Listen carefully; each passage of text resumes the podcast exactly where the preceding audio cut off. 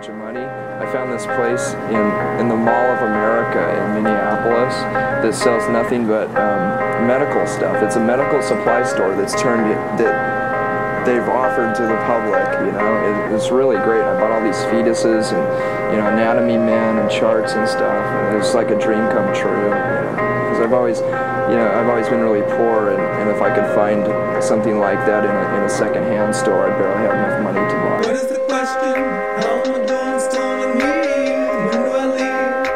Passing the scene that you're in between. What I see is how it be. It's okay to not be mean. You don't know what it is I've seen. You be stuck My in happiness. 2013.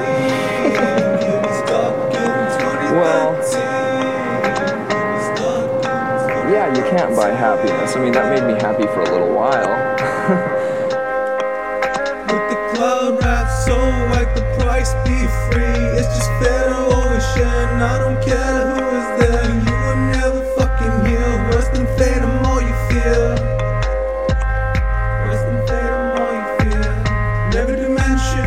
Where you're going. You're trying to leech off a beam, doing things you've never seen.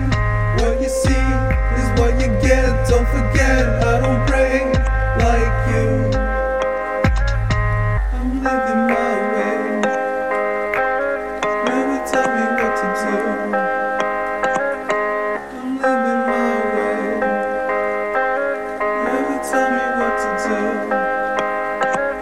mean, I was just probably almost just as happy with, you know, fine.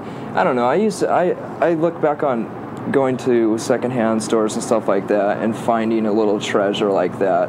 And that actually meant more to me because it was it was more of a stab in the dark in a way, you know, because you didn't know if you're going to be able to afford it, and you don't know what you're really looking for, and when you find it, it's it's more special to you rather than you know having a thousand dollars and going into a store like that and just buying the whole store, you know it's it's not as you know it's not as special.